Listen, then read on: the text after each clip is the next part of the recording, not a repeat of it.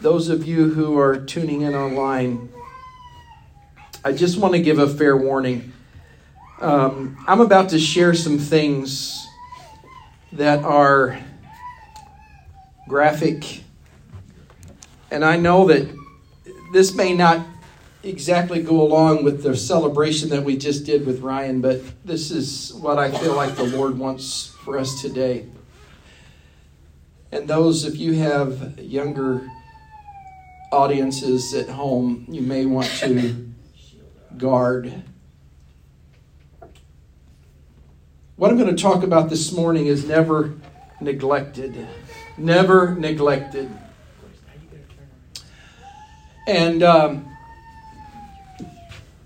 there's a story, and I, a lot of times I will do some research and I will share stories, and I'll usually pick an excerpt from a story that I'd like to share. And um, I couldn't share just an excerpt of this story. This is a lengthy story, and it bears your attention and patience as I go through this. I couldn't leave any of it out. But it is very sad, and it's very graphic. The name of this article that appeared about six years ago in the A G News, the name of this story is Seven Years Old and Wanting to Die. And I think we've got a picture, maybe. There was a frigid rain pouring down on that dark January evening. The police officer opening the door asked the scarred and battered eight-year-old little girl wearing an old pair of shorts and a dirty tank top where her shoes were. She didn't own any. Where was her coat? She didn't have one. The officer gave the little girl's mother a withering look and demanded she find something for her to wear. If he had only known the little girl's full story, prison would have been far, far too good a place for her parents. Looking at Samantha Orr today, one would have never dreamed this beautiful, bright, well-spoken Evangel University senior survived a childhood so dark, so violent, so unimaginable that when the Division of Family Services finally intervened on that day in January of two thousand two, her case was and still may be considered to be the worst case of child abuse in the history of Greene County, a county ranked as one of the worst counties for child abuse cases in the state of Missouri. Samantha was the third child of seven. When she was just six months old, her older brother and sister, ages two and three, were playing with Samantha in the basement of their Detroit, Michigan home, unattended by a parent. The toddlers placed their baby sister next to a space heater to keep her warm. The heater would ignite baby Samantha's blanket, resulting in third-degree burns on the back of her head, right shoulder, and back. Her parents refused to take her to the hospital. About a month later, someone became aware of the burns, um, uh, the burns on the suffering child and called the authorities. The three children were placed in caring foster homes. During that time, Samantha had skin grafts taken, and, uh, skin grafts taken, and other operations performed to prepare to repair her burn-damaged skin. Three years later, Samantha's parents, having had two more babies, were granted custody of their of the three older children. Life of the young girl was about to take a vile, terrifying turn. The first couple of months were okay, Samantha recalled, but then things started to change with the family dynamics. I started getting in trouble more often, getting time outs and spankings, and then suddenly it was like a switch flipped and I was a complete outcast. At first, Samantha, was, Samantha wasn't allowed to go outside to play with her siblings or friends. Then she wasn't allowed to play inside with her siblings, only stand in the corner and watch. When the television was turned on, she was forced to stand and face the wall. She was no longer allowed to eat at the table with the family. Instead, leftovers would be tossed to the floor like scraps for a dog. At four years old, she was responsible for hand washing the family's clothing and putting them in the dryer or hanging them up to dry. She was also responsible for making meals, doing the dishes, and cleaning the entire home. I remember Samantha telling me how her mother made her clean the toilet with her toothbrush and then brush her teeth with it, says Doctor Jean Orr, Samantha's adoptive mother. She was also forced to eat the feces from her baby brother's diaper as punishment, and at other times she would drink water from the tank of the toilet so she wouldn't get in trouble for running the water. Samantha's sleeping arrangements went from bedroom to floor to closet to basement floor. Her siblings were not allowed to speak to her unless it was to tell her something for them. She would go for days without food, and if she stole food out of the garbage to stave uh, to stave her incredible hunger, her mother would pour vinegar or Tabasco sauce down her throat. Samantha also became her mother's frustration outlet as she beat her daily. Each day I would try to be better so I could have something to eat, Samantha says. If given the privilege to eat, it would it would be leftovers from the plates, or my mother would pour Fruit Loops on the floor, and that would be my meal. As difficult as it is to imagine, her world was about to grow darker, much darker. Samantha recalls her mother leaving with leaving with the other kids one Saturday to take them to the park while she was left behind to finish clearing the house. Shortly after her mom left, her dad called her from his bedroom. For the next two hours, he would repeatedly rape her. When he was done, he threatened to kill her if she ever told anyone. After that day, things got worse. She said, anytime my mom was gone, he would use that time to rape me.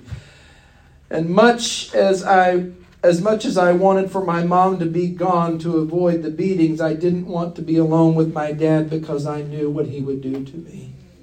During this time, Samantha's family had moved from Wisconsin, from and from there, when she was about six, they moved to Springfield, Missouri, where after living in hotels for several months, they got a small house. While her siblings were sent to school, she was not permitted to go.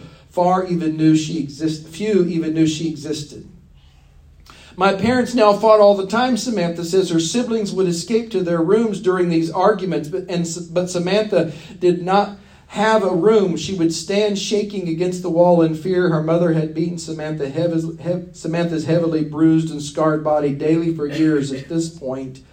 Using everything from a switch to a hammer, she feared for her life, especially following arguments. All of, all of their anger would finally be directed at me, she said.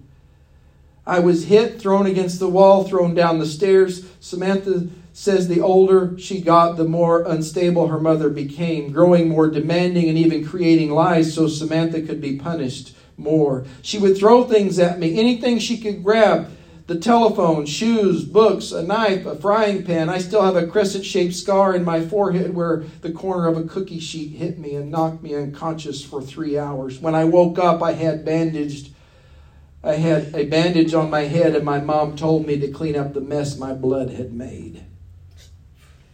Then came a spark of hope. Her father walked out on the family. The raping stopped.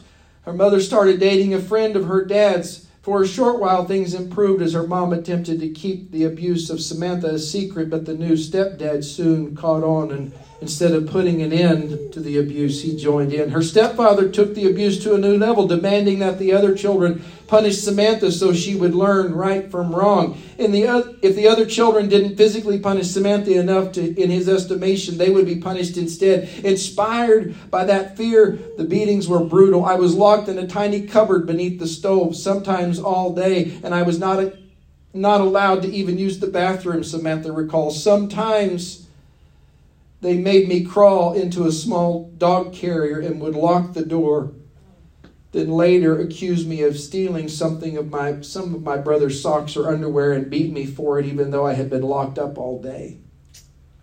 It wasn't long before Samantha's stepfather began to rape her, and he held a gun to my head and told me if I told anyone he would kill me, Samantha says. Anytime my mom was gone, he would rape me.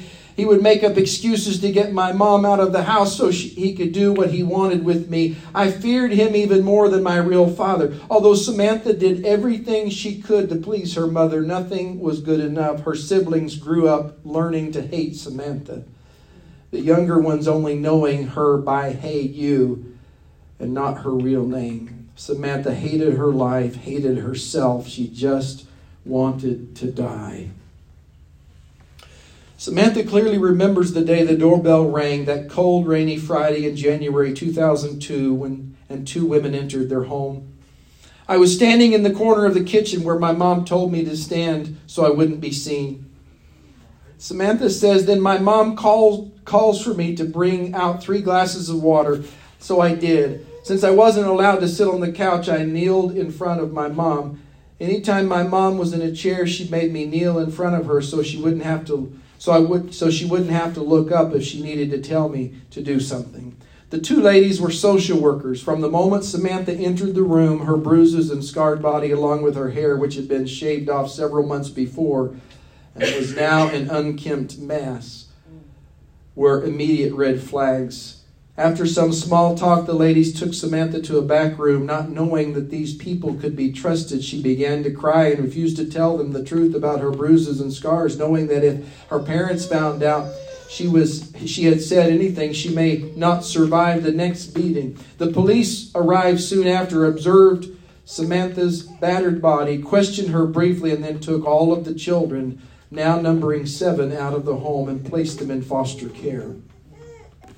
In an unexpected twist, Samantha says she cried when her siblings were taken to other homes because now she couldn't protect them. Up to this point, to spare her brothers and sisters from beatings which they had periodically received, she would take responsibility for things that may have been broken or done. She took the beatings for them despite their hatred for her. The morning after she and her older sister arrived at their foster home, Samantha was shocked by one of the first questions she was asked. What would you like to eat for breakfast? Breakfast? She was allowed to eat breakfast? The foster home provided Samantha kindness and love like, like she had not experienced since before her parents picked her up when she was three years old. I also learned to start telling my sister no at this time, Samantha says. I believe there were two outcomes possible. If I went home to my parents, they would kill me. If we never went back, I would be safe if I said no. Of course, my sister didn't like that and started a fight, but the other foster kids stuck up for me. It was nice having someone siding with me. Samantha would enter school in February. Although she was old enough to be in second grade, she had never been to school. She didn't know the alphabet or what sounds letters made, much less how to read. She also had a speech impediment, struggling to pronounce her R. She was placed in kindergarten, but was also assigned a speech therapist and a tutor to help her in math, and, and would later attend summer school to help her advance in spelling and reading.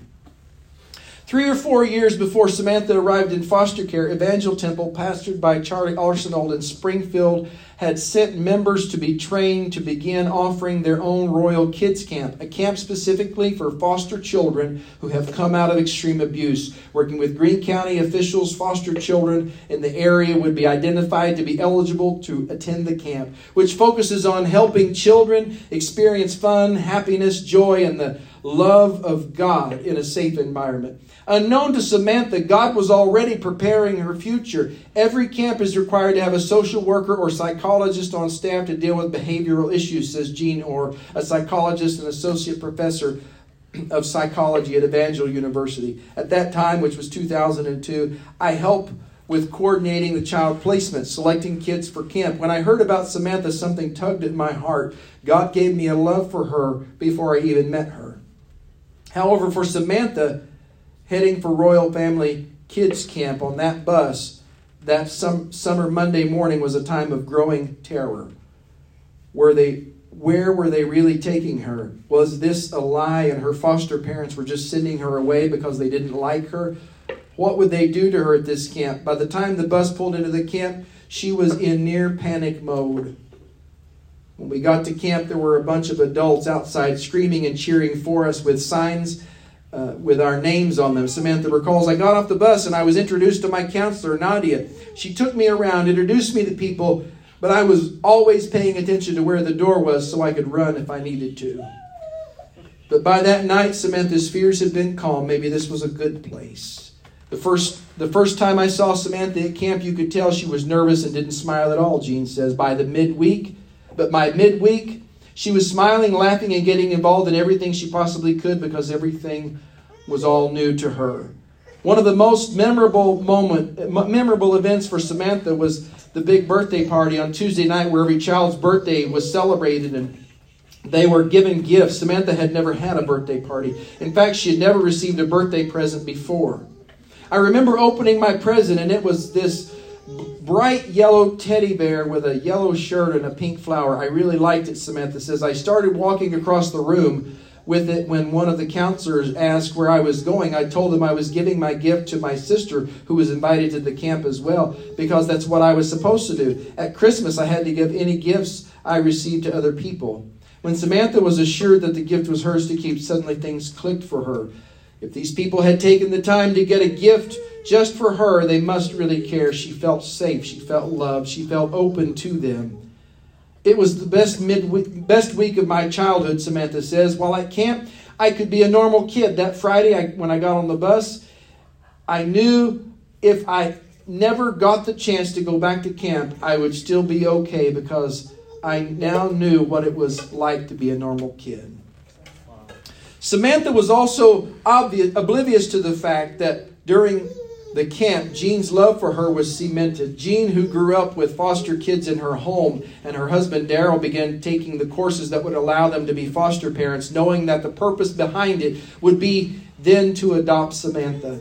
Through, through the process, Jean and Darryl learned that due to the abuse Samantha had endured, they should never expect her to be more than a C student and would not be able to handle more, the more challenging courses as she grew older. The Orrs understood, but proceeded to go through foster care qualification process. We were able to have visits with Samantha through the fall more quickly than normal because we had established a relationship at camp, Jean says. In January two thousand three, she started living with us. Finally, after nearly two years, on October twenty-seventh, two thousand four, we were able to adopt her. In fact, all seven children were adopted by other families on the same day. Although Jean admits that they did experience the expected growth pains by adding a fourth child with a baby unexpectedly also on the way, Samantha says she felt loved and like one of the family almost immediately. However, as the family had been forewarned, Samantha struggled academically. But to challenge herself to do better, in the sixth grade, she made this childish fantasy goal of graduating at the top of her class. When Samantha was living with her parents, she didn't know God even existed, but through Royal Family Kids Camp and the Orrs, she came to know about his love for her. Then one day, when she was nine years old, Samantha told Jean that she le- she learned in Sunday school that if she wanted to be forgiven, she had to forgive others. So she wanted to go pray for her mom and dad and to forgive them.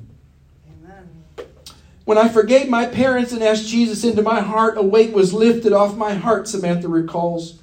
I knew that God would take care of them and me. I felt free. I felt safe. I didn't have to be afraid, and I knew that my I knew that my life was going to get better. Some may ask, where was God in all of this? Why did he allow Samantha to suffer like this for so long? Samantha says God didn't create sin, but he can take what was intended for evil and destruction and redeem it and use it use it for his glory. Amen. She adds that she still remains thankful to God for someone contacting D F S and saving her from the abuse that she believes would have only ended in her death. Jean, as a psychologist, notes that Samantha didn't experience many of the issues that most foster children who have been physically and sexually abused do. I believe God made the difference in her life, Jean says. She still has struggles, but God has helped her to become the most resilient person I know. Samantha has shared her testimony over and over again, and for the past eight years, she has gone back to Royal Family Kids Camp to help foster kids just like her come to know they are beautiful, safe, and loved by the staff, and more importantly, by God. Amen. Wayne Tesh, co-founder of Royal Family Kids Camp, says the transformation in Samantha's life then that began in Royal Family Kids Camp happened to many of the children that come through the camp. Samantha is the first fruit of years of planting seeds of hope in children's lives, he said. And to be able to see her grow, develop, and be what she is today, it's clear to me that she is not defined by her past, but instead is able to see what God has for her future. And now she's sharing that hope and that love found in God with children who are longing for it. I have not had I have had the rare opportunity to share my story with kids at Royal Family Kids Camps to let them know that I have had their fears, Samantha explains. I love seeing the kids warm up and open up to the adults and making friends. It's a week of hard work, pouring yourself, yourself into kids' lives, but that's what camp is all about, providing these kids a week of fun, loving, and happy memories just like the ones I have. Oh, by the way, Samantha did end up graduating as valedictorian and student body president of her high school. But that doesn't mean she she's now some kind of genius, four point, a genius four point oh college student. No, she has earned a couple of B's in engineering, physics, and advanced calculus, and will likely graduate summa cum laude three point nine or higher. Who's, who says God isn't a God of miracles? Amen. I just could not read that whole story. It's so powerful. I know that this is a heavy story and a heavy, it's hard to hear, and it will be completely understandable to look at Samantha's life and and know how she felt neglected, how she felt isolated, and how she felt abused. And I'm sure she wondered, why is this happening to me? If you were listening closely, you heard what she said. She said, where was God when and why did he allow this? She said, God didn't create sin, but he can take what was intended for evil and destruction and redeem it to use for his glory, for his purpose. There are some that are hearing this message today that you have been abused, you have been isolated, and maybe you feel neglected. And I'm here today to remind you that even those circumstances that may be present to validate your very real feelings, that ungodly people are taking harshness out on you or have done so in the past. Maybe you you just don't understand why things happen or why they have happened, but you that have a relationship with God through Jesus Christ, you are not bound to that life of that emotion of feeling neglected and isolated. You are never neglected by God. Amen. The scripture that I want to share with you today is Psalm thirty-seven. There are contrasting views on how God deals with wicked and ungodly people, but also how he looks after his children. The righteous. Everybody say righteous. righteous. If you have a relationship with Jesus Christ, you are the righteous. You are the one that this is talking about. Here's what God tells the righteous. Those who have right standing with God. We do that through our relationship with Jesus Christ. Psalm thirty-seven verse one. Do not fret. How many's ever fretted? That's another word for worry, fret. Do not what? Don't do it. Do not fret because of those who are evil, or be envious of those who do wrong. Here's why. For like the grass, they will soon wither. The green plants, they will soon die away. And here's another thing that God says for the righteous to do. Verse three, trust in the Lord and do good. Trust in the Lord. Everybody say trust. Trust. Trust in the Lord. Trust is one of those words that sometimes is difficult. Trust is something that you, um, somebody says you earn trust, and you kind of do uh, when you're trusted to do things. And the Bible is full of trust to those who are servants of the Lord. The Bible says uh, that if, if, If he can trust us over small things, he can entrust us with larger things and with more responsibility. How many know that the more you know, the more that you're responsible for? The more you can be trusted. That's the way that it works. Trust the, trust in the Lord and do good. And then he says, dwell in the land and enjoy safe pasture. Dwell in the land, talking about the land of the Lord, and enjoy safe pasture. How many know that when the sheep are going out They don't have a care in the world. They're not thinking about anything but this green grass that they're all surrounded with. That's what they're thinking, because they know the shepherd is right there. They don't worry about the attacks. And what the scripture is saying is when you trust in the Lord, all the stuff that's going on, you don't have to be affected by that. There might be a wolf over there, but the shepherd is right here, so you know that you can trust in him. And then verse four, I like what this says. It starts off, take delight. Everybody say delight. Delight. Take delight in the Lord. The word delight here means abundant peace. It means blessing. It means well-being. It means that we have to make sure that we incorporate those into our relationship with the Lord, that we enjoy, we receive the peace that God brings through Jesus Christ. We receive his blessing, and we know that we have well-being on the inside. And that just got me a, a, um, a new watch for my birthday, and it's got this, and I've seen these at my job and all that kind of stuff. They have these mindfulness apps. Uh, be mindful. And I had this thing, and I guess I just said it to give me notif- all kinds of notifications. And so I get these mindfulness notifications. It says, you know, take a moment and breathe and do all this kind of stuff. And I'm like, I don't need this. I do not need, I understand there may be some people who don't trust in the Lord that might need those things, of, those those words of encouragement that aren't really spiritual, but they're just kind of good words.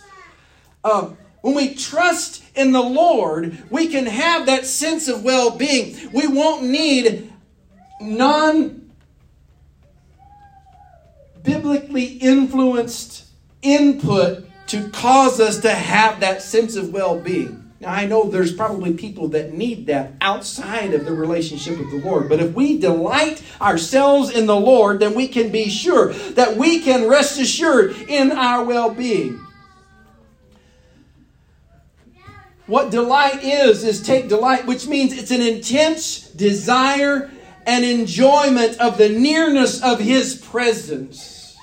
I like that. It's intense desire and enjoy the nearness of his presence. How many know that when you are near him, you can enjoy their presence?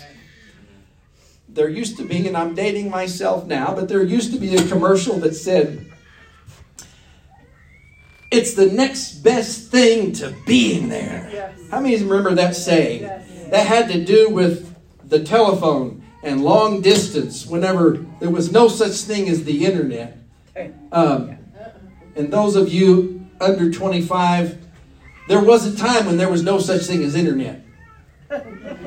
Um, anyway, um, but the next best thing to being there, but it's not like being there. Yes, it may be the next best thing to being there, but the nearness of his presence, when you have an intense desire to enjoy the presence of the Lord, how do you do that? You do that through worship. You do that through studying the Word of God. It's through that delight and that desire for closeness to him that he places his desires in our heart. Because it says, and he will give you the desires of your heart. The desires of your heart.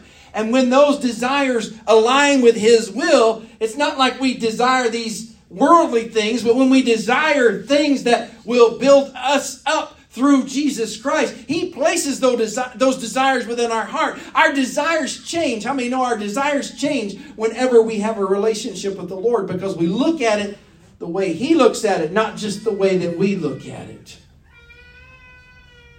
Verse five says, commit your way to the Lord. Everybody say commit. Commit. Oh, we live in a culture today that is just um, over the top with commitment. No, we don't. We don't. People don't want to commit. They don't want to, they just want to be ambiguous about everything.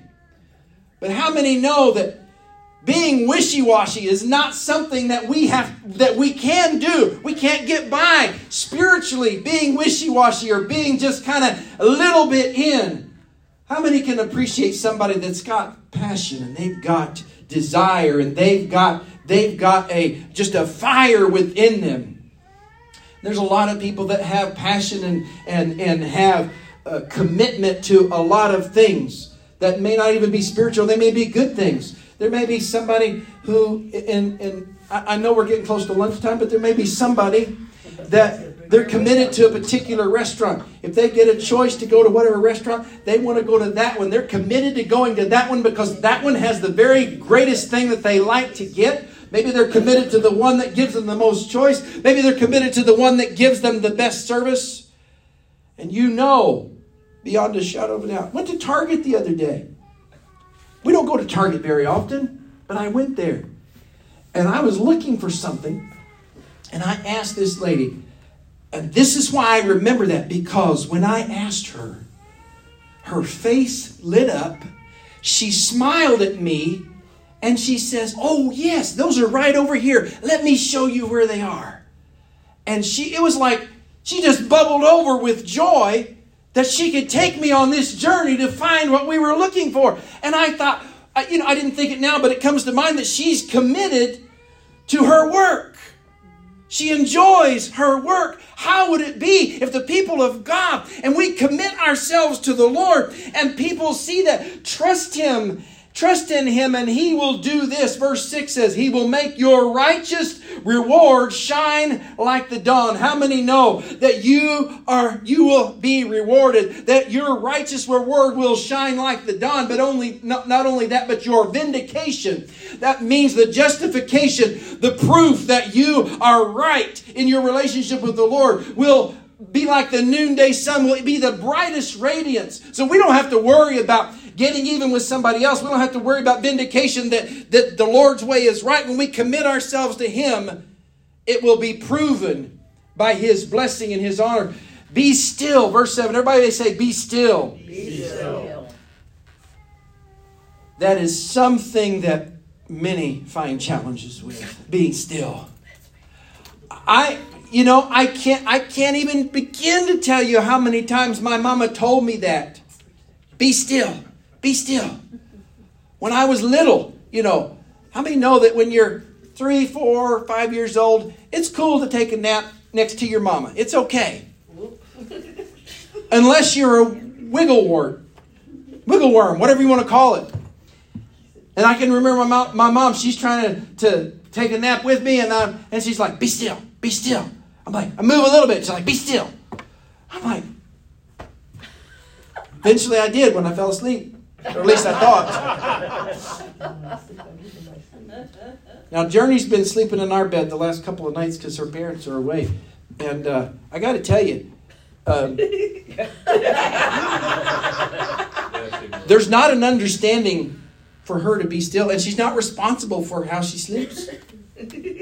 But I do know this. I lost feeling in my arm from here down because she had me pushed up against the side of the bed, and my arm was resting there, and I'm like, she's like right here, and I had to kind of move her over. And she's she's turned sideways. When I got up this morning, she was sideways. But it's all good. And there it is again. Uh, well, be still before the Lord and wait patiently for Him. How many of you just have patience? How many of you are patient people? There's some that are. I consider myself a pretty patient person. There are some people that are. There's some people that struggle with it. I'm patient. Uh, when I have to be, it's hard sometimes. But as we wait patiently for Him, and there it is again, do not fret. Do not fret. When people succeed in their ways, when they carry out their wicked schemes. I haven't gotten to where the point I'm going yet, but we're getting there.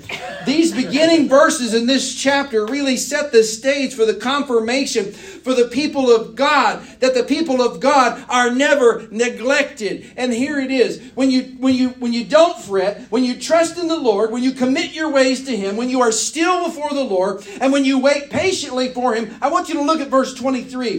The Lord makes firm the steps of the one who delights in Him. There it is again. That intense, insatiable desire to say, I have to be closer to the Lord than anything else. I have to experience His abundant peace, His blessing, and the well-being that He brings to my life. And I do that from a close relationship with Him. I go to my prayer closet. I, I, I, I read the Word of God, and I fellowship with other godly people in my life. I worship corporately with other people. I do that. There it is again. We have the assurance that our faltering uncertainty at times, uh, at times steps will, our steps will be made firm because we delight in that intense closeness, closeness with Him. And verse twenty-four says, though he may stumble. How many know we might stumble from time to time? He will not fall. For the Lord upholds him with His hand. For the Lord upholds him with His hand. We may stumble. We may fall. We may feel like things are just pressing in. We may feel like that nobody cares, that nobody's around. We may feel isolated. We may even feel abused. We may feel neglected. But when we feel that way, just remember, when we take delight in the Lord, that our feet, even though we may stumble, we won't fall as long as we've got our hand placed in the hand of Jesus Christ. And we say, Lord, Lord, I'm going to trust in you always, all the time. I'm going to trust in you. And here's why. This is the verse that I want to get to. Verse twenty-five. David said this. He said, I was young and now I am old. Yet I have never, everybody say never. I have never seen the righteous forsaken or their children begging bread. They are always generous and lend freely. Their children will be a blessing. David, this aged man of God, is personally, he was, he was speaking out of his personal experience and what he has seen personally. The Bible says that David was a man after God's own heart. This man of God says, I was young and I've lived my life, and as an old man, I have never one time seen the righteous forsaken. I have never one time seen God abandon His people. I have one time never seen anyone neglected that put their faith and their trust in the Lord. He's never left them. The righteous will never be forsaken. They will never be neglected. There will be trials that come. There will be horrible things that may happen to make you feel neglected, that make you feel abused, that make you feel afraid. But how many know that we cannot serve a God based on our feelings alone? Feelings are not enough. Feelings can mislead you into directions that you hadn't ought to go. The Word of God is more powerful than anything. When you get this Word of God into your heart and into your life, then when the enemy comes in, then like a flood, the river, the, the, the, the power of God, the Spirit of the Lord will raise up a standard. This is the standard. The standard is the Word of God. It never changes. It's always true, and it will always Always be there, and you can always count on it. Amen. Amen. It will defeat the power of darkness and the gloom of despair. When you are the righteous, you can know for certain that you will never be neglected. Just before the Israelites were to enter the promised land on their journey from the horrors of Egypt, this is what Moses confirmed to the people of God in Deuteronomy thirty-one six. Be strong and courageous. Be strong and courageous. Do not be afraid or terrified because of them. For the Lord your God goes with you. He will never leave you nor forsake you. He will never leave you nor forsake you.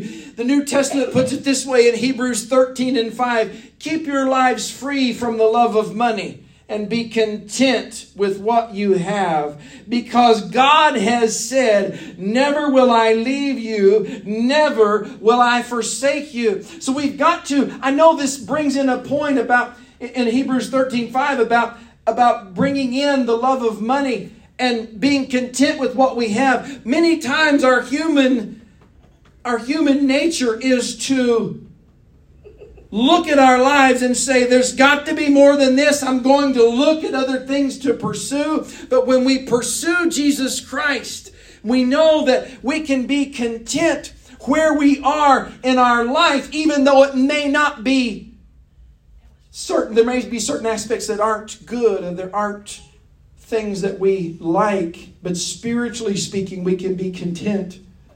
And he said, I, I, never will I leave you, never will I forsake you. So we say in confidence, here it is, verse six, the Lord is my helper. I will not be afraid. What can mere mortals do to me? What can mere mortals do to me? That's Hebrews thirteen and six. The Lord is my helper. How many know the Lord is your helper? And in Matthew twenty-eight sixteen, I apologize I didn't get some of these scriptures up there. Matthew twenty-eight sixteen. This was, this was the Great Commission. Then the eleven disciples went to Galilee, to the mountain where Jesus told them to go. When they saw him, they worshiped him. They worshiped him. They worshiped him. But some doubted. There's a clear division there. Some worshiped him, some doubted. Then Jesus came to them and said, "All authority in heaven and on earth has been given to me. Therefore, go and make disciples of all nations, baptizing them in the name of the Father, the Son, and the Holy Spirit, and teaching them to obey everything I have commanded you. And surely I am with you always, to the very end of the age." This message, this commission, this charge that Jesus gives is one that is designed for us to be able to tell the good news of Jesus Christ. And some people may think, I can't even really think about talking to other people about the good news when I'm struggling and I'm going through all of this stuff. That's exactly why.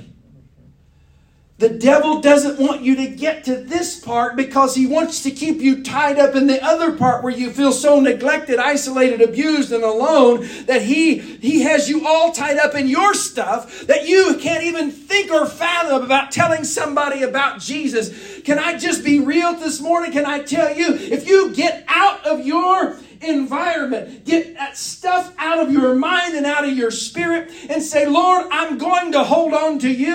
I'm going to trust you. I am going to be still before you, and I'm going to take in your word, and I'm going to purpose that even though my circumstances may not change, I'm going to put them over here to the side. I'm going to commit them to you. I'm going to trust you with them. And when those circumstances are in your care, then I can get to the place where, Lord, I've got to tell somebody about the goodness of the Lord because I've experienced his goodness. I'm delighting myself in the Lord.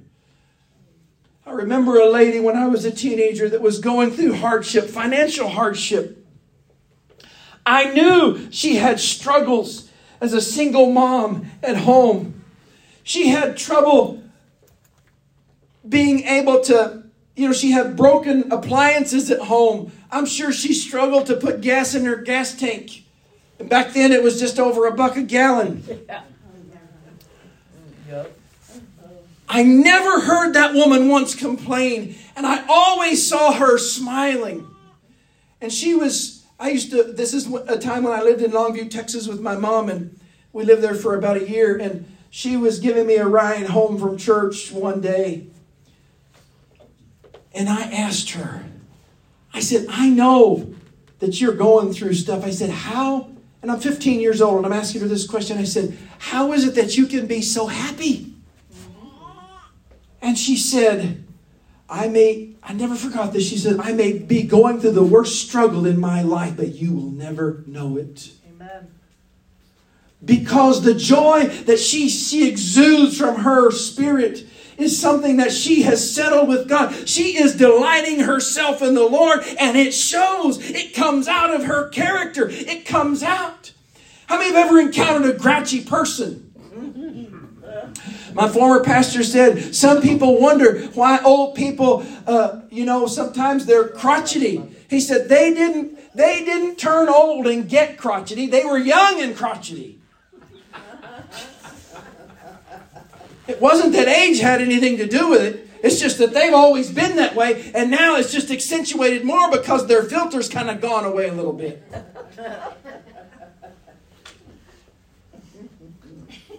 Who you are on the inside is meant for others to see. And it's only, it's through the power of Jesus Christ. When he saves your soul, he sets you free from sin, and he sets you free from the oppressive power of the enemy. He sets you free from the destruction of his, his torment that he comes after you. And yes, when you try to do anything for God, he's going to come at you with everything that he's got.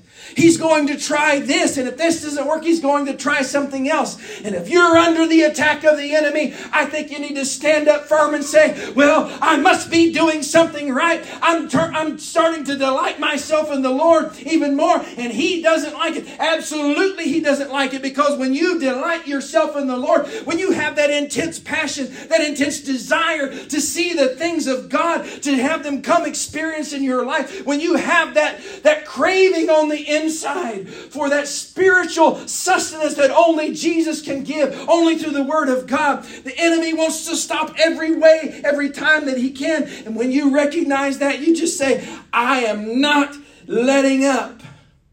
How many know that it's always the spiritual things that go first? That's what the enemy wants. If he can have something happen, he'll have it happen on a time when you're going to be reading your Bible. Or he'll have it happen on a time when you're supposed to be going to church. Or he'll have it happen at a time that is something else that's that's spiritual. I mean, he, there's other things that happen, but anything that can cause you to be derailed. Oh, I'm going to attract you with a new job. Oh, but you got to give up your church to go to the new job. Uh-uh, I don't think so. I don't, I've been down that road. It don't work out well. But when God's people say and realize that I'm going to delight myself in the Lord, Jesus is always with us. Even when we face hardships of every kind, we can have the same outlook that Samantha had. Based on Romans eight twenty-eight, you can hold on to this verse. Romans eight twenty-eight says this, and we know that in all things, this is in the context of suffering for the Lord, we know that in all things God works for the good of those who love Him. When you love God, all these things are going to work out. It's going to work out. Who have been called according to His purpose. His purpose. See, we don't live for our own purpose. Those feelings of neglect and those feelings of sorrow, those feelings of, of just pain. We don't have to be prisoners. Now, Samantha, she was a prisoner, literally, of that environment that we that she was in. And she could have chosen to allow that to cripple her the rest of her life. But we must get past. Many people never, ever endure that kind of hardship. But they endure spiritual hardship. They endure emotional pain. They endure scars that last for years. And I'm here today to tell you that you don't have to feel that way, because you are never neglected by the Son of God, Jesus Christ. He has your best interest at heart. And if you trust Him for your salvation, trust Him for everything else as well. And all of these things are going to work together, because He wants to be putting you in the place where you can share the good news of the gospel of Jesus Christ. As a child of God, we will never be abandoned. We'll be never left alone. And certainly never neglected, because of Jesus and His love for us.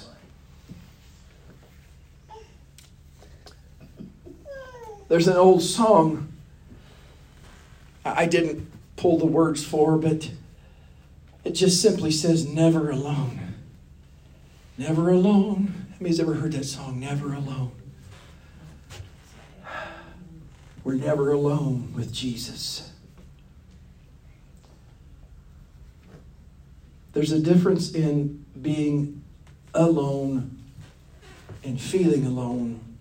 You can physically be by yourself, but you don't ever have to be alone, because you're never neglected.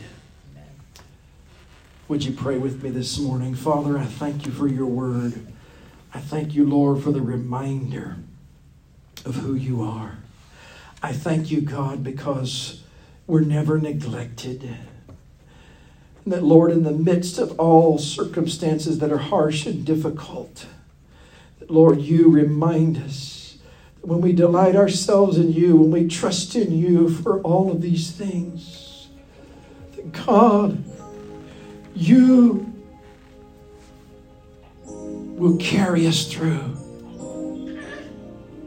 We thank you, Jesus. Hallelujah. Lord, I just turn those things over to you. Hallelujah. Thank you, Lord. Maybe I've never put my faith in Jesus, and I need to do that right now.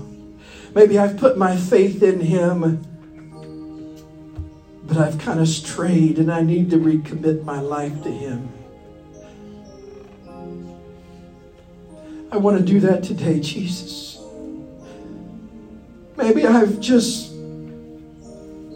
had an overwhelming sense of burden and feeling alone and neglected and isolated.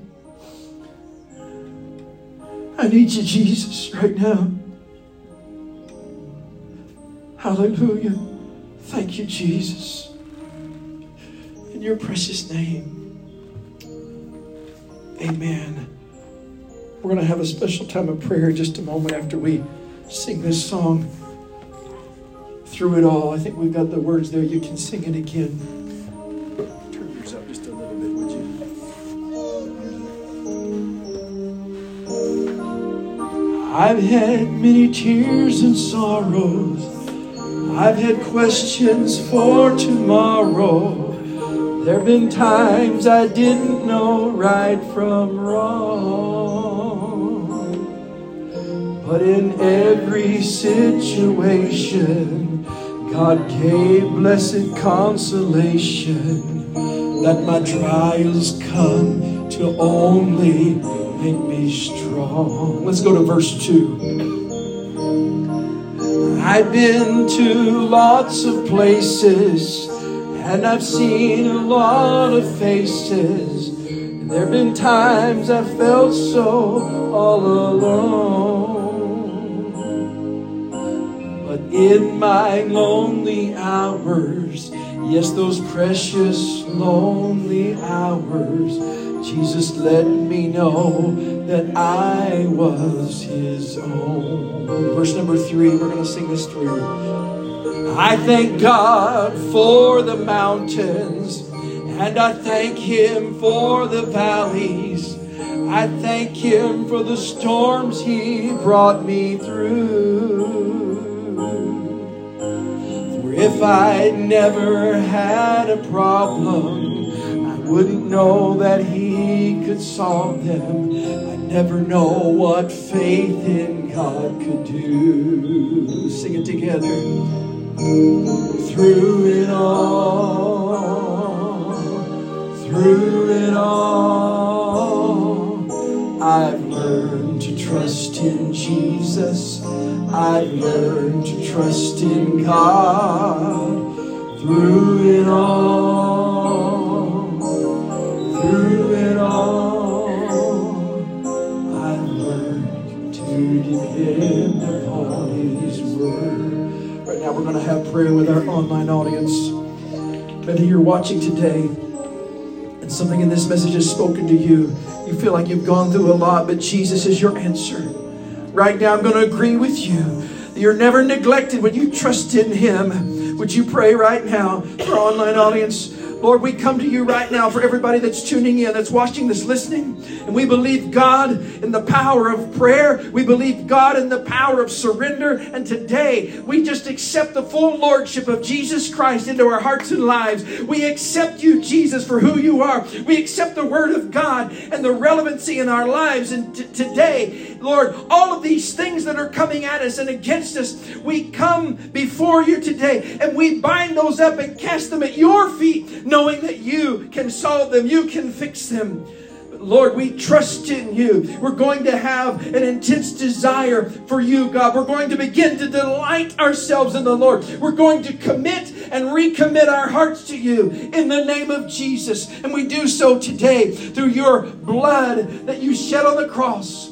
Lord, to wash away every sin, to cleanse every stain, to heal every broken body, to heal every tormented spirit, every emotion that is not the way that it should be, God. We come against those demonic forces that are trying to pull drug addicts back into the realm where they came from. And today, we are not going to stand for it anymore. We thank you for your delivering power as we trust in you, Jesus, right now, in Jesus' name. In Jesus' name, I receive it and praise you for it. In Jesus' name, Amen. Amen. Online audience, we want to hear from you. Send us a message. Tell us what God has done in your life. You need three things. You need to get into the Word of God. You need to get into your Bible. Do those things often. And you need to worship in person with a body of believers, if at all possible. I know there's physical limitations that keep some from being able to do that. But if you're able to do it, you need to do it. Those things will keep you strong in your faith.